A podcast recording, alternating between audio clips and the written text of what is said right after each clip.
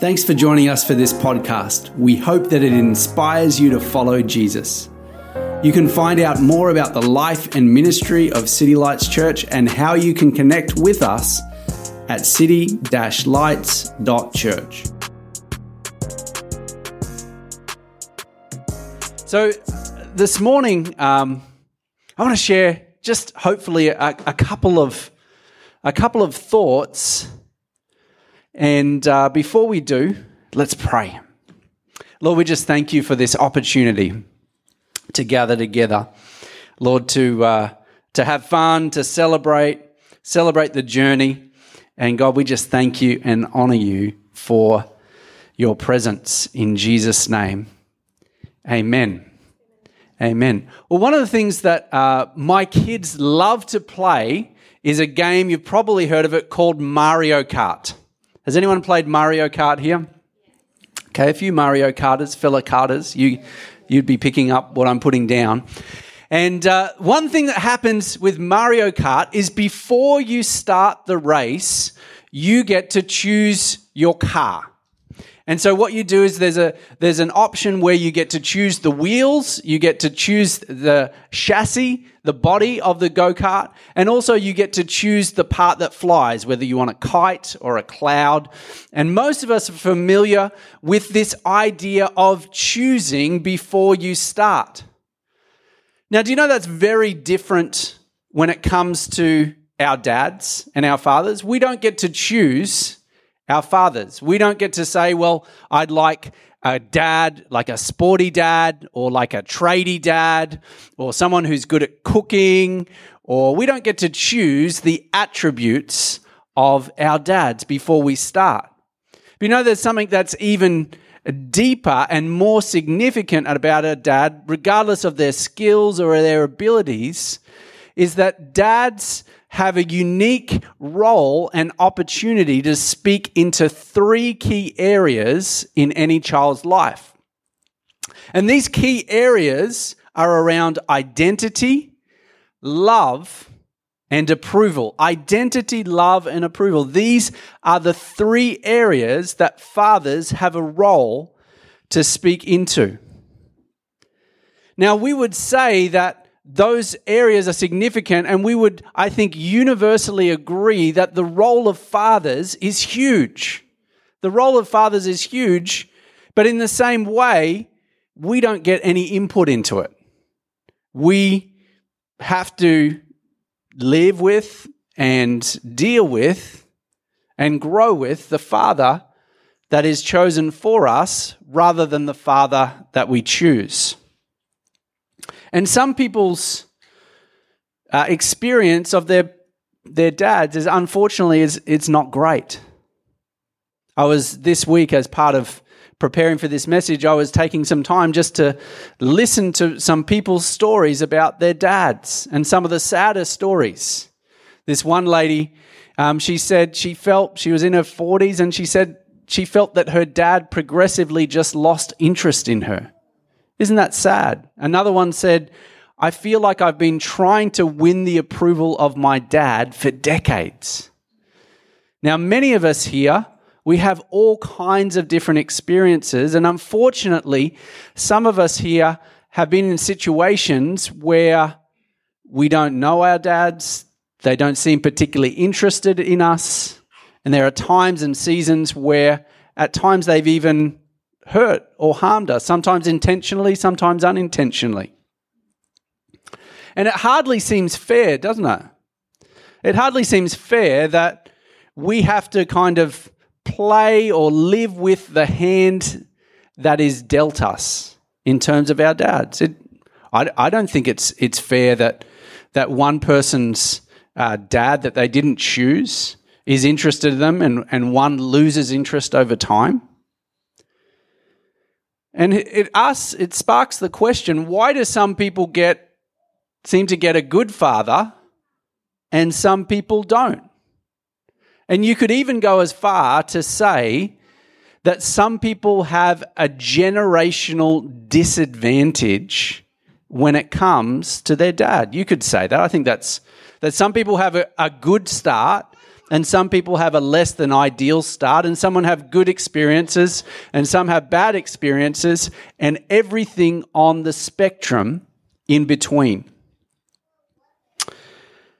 Through no fault of their own. So you would also say, you could also say they have a generational disadvantage.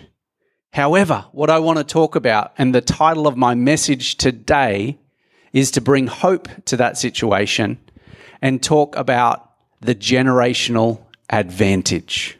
And that's what I want to talk about. In our Bibles, if you've ever read the Bible, there's two parts of the Bible there's the Old Testament and the New Testament.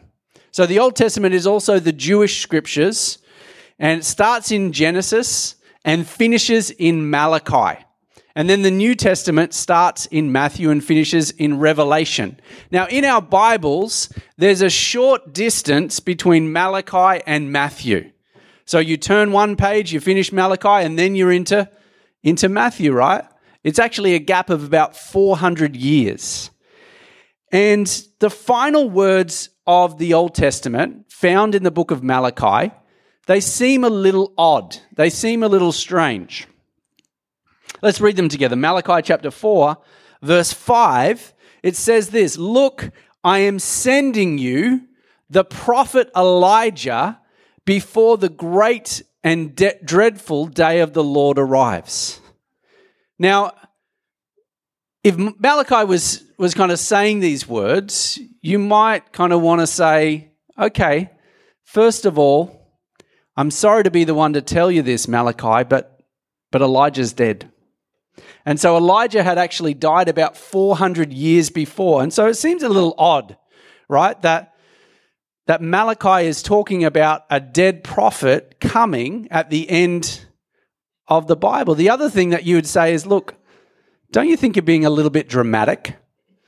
Don't you think he says dreadful? You know, who do you have that person in your life that's that adds a little drama, that's a little exaggerating? Okay, maybe you're sitting next to them. Maybe they're a friend. Maybe they're a family member. Don't look at them. Don't give them a sideways look. We have someone in our family that's prone to that. I'm not looking anywhere over here.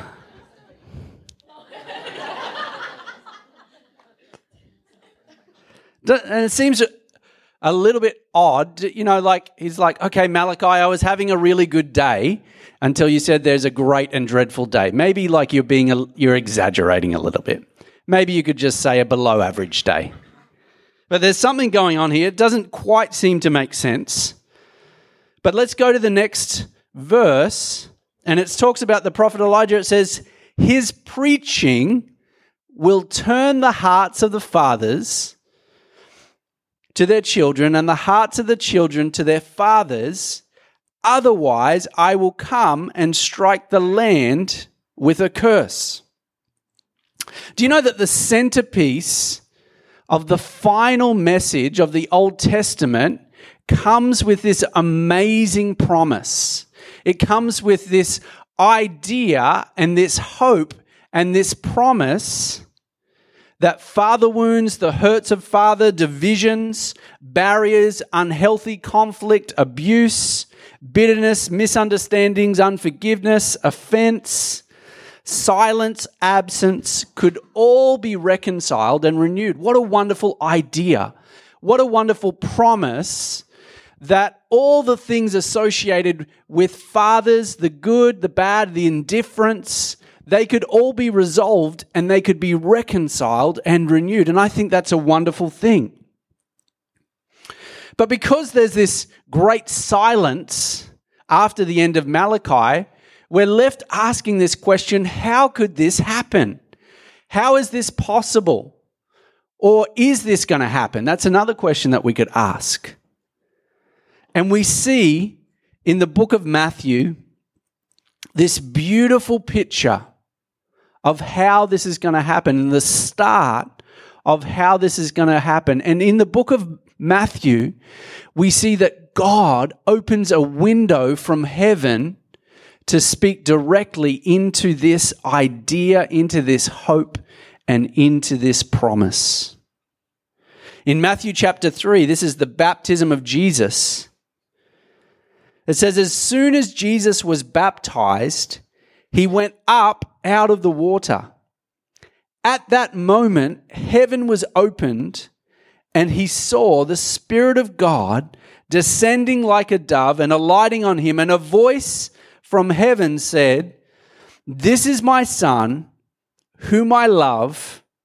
With him I am well pleased. You see, God the Father is how he revealed himself, reveals himself to his Son through this window from heaven onto earth. And he talks about the three key things that every child longs for identity. He says, You are my son, belonging, love, unconditional love, whom I love, and approval with whom I am well pleased. And we see through this window this idea and this model and an open heaven into our hearts, saying this is why Jesus came to turn hearts of fathers to children and children to father. And we see a father whose heart is turned to his children. Do you know the crazy thing is that in this, the prophecy of Malachi is fulfilled in a number of different ways. The first way it's fulfilled, we've talked about it. We've talked about hearts being turned to, to the heart of a father being turned to the son. Do you know that Jesus actually called John the Baptist, the person who baptized Jesus, as the prophet Elijah? He was the Elijah that was to come. Isn't that crazy? And in this moment, heaven is opened. Do you know why Jesus came? Jesus came to free us from the curse. It says that in Galatians chapter 3. And so in this moment, heaven is breaking into earth, and we see that God is actually releasing his plan and fulfilling the prophecy from 400 years ago, which is still applicable to us, that our hearts, the hearts of fathers and children, can be turned to each other. My grandfather, his name was Francis Scott, my father's father. This is a picture of him in the war. Uh, he died when I was two years old. And he served in World War II for five years. And much of that time, he was a prisoner of war. He was captured, he was tortured, he was beaten. He was used essentially as slave labor to build. Uh, part of what he did was build the, the railway between Burma and Thailand called Death, Death Railway. And 42,000 Australians died building that. Then eventually he was shipped off to work in the coal mines in Japan. And so he was uh, rescued at the end of the war and he came back to Australia, but when he came back, you could understand that he was he was broken. He was a broken man. And he never talked about it with my dad, as many of that generation did. But the atrocities that he'd seen, and also him being an active soldier and what he had seen and the amount of friends that he had lost, he, he just he struggled to to deal with that. And one of the ways that he dealt with that was with alcohol. And my dad recalls that probably once every six weeks he would just go on a bender for a couple of days and just try and escape the pain. What, what hope did he have of being a really good father? Not a great hope to my dad. And you could say, in a lot of respects, that my dad had a generational disadvantage because not not because his his father was a a bad person, but because of the brokenness in his father. Something happened with my dad when he found Jesus is he his life was changed but there were still so many things that he was discontent. He felt that he didn't have the power really to become the person that God had called him to. And so part of his journey was to seek the baptism of the Holy Spirit, which, which means just to allow the Holy Spirit to just transform and powerfully move in his life. Do you know that that, that process and seeking that was not an instant thing? It was a process of, of probably at least a year where time after time he just began to seek God and just really began to say, God, I need this. And he was disappointed over and over and over again, but he never gave up. What my dad did was he chose to open a window to heaven in his heart as he began to seek Jesus and as he began to seek the baptism of the Spirit. And I want to show a short video to uh, tell you and to show you and to listen to my dad's story about what happened the night that he was baptized with the Holy Spirit. You can watch this video. And uh, when I got home, the very first encounter I had after being baptized in the Spirit was my drunken dad. My dad used to self medicate, used to binge drink and be drunk for one weekend every six weeks. And when I got home, here he is, and he's completely wasted. And I opened the door. And uh, when I saw him, the dam burst again. But this time it was the love of God. And uh, Romans chapter 5, verse 5 says, uh, For the love of God is shed abroad in your hearts by the power of the Holy Spirit.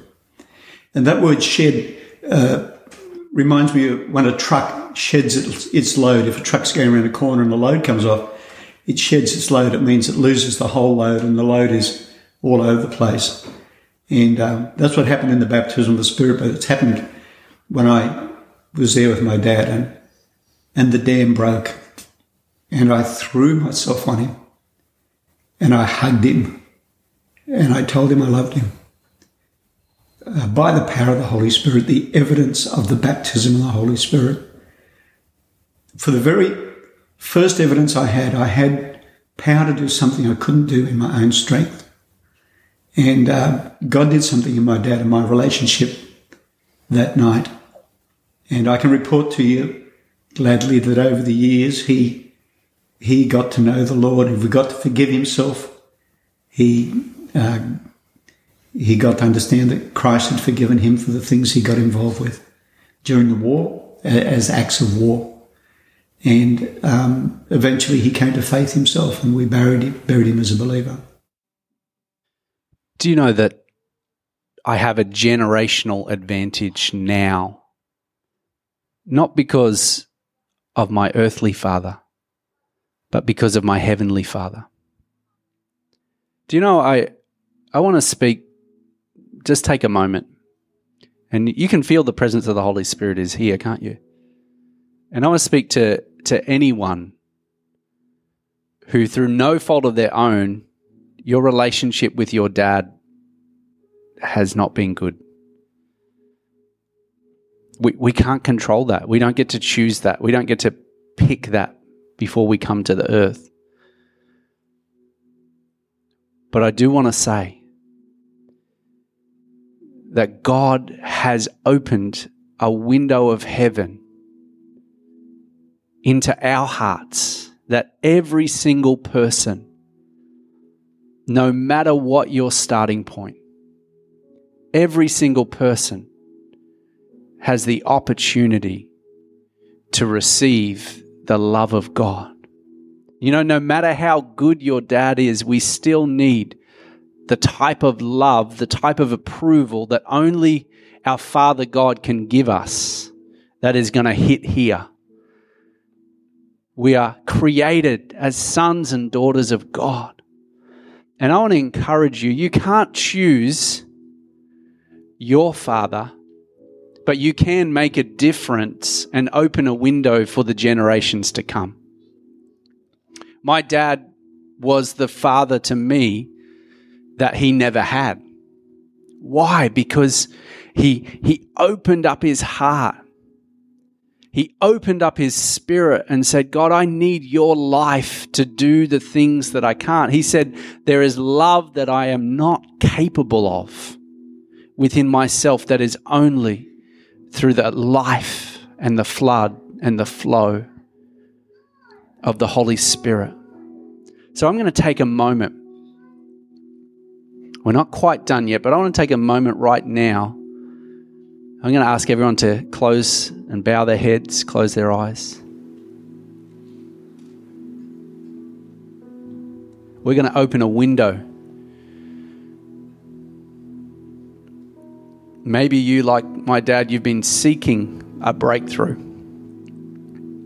You've been, you've been pressing in, say, God, I, I need you to fill me with love, and it hasn't happened. Do not be discouraged. Keep praying, keep seeking. And so, God, right now, Lord, you see hearts, you know stories. Lord, in this room, and there's things that have happened to different people. There's hurts and wounds of fathers.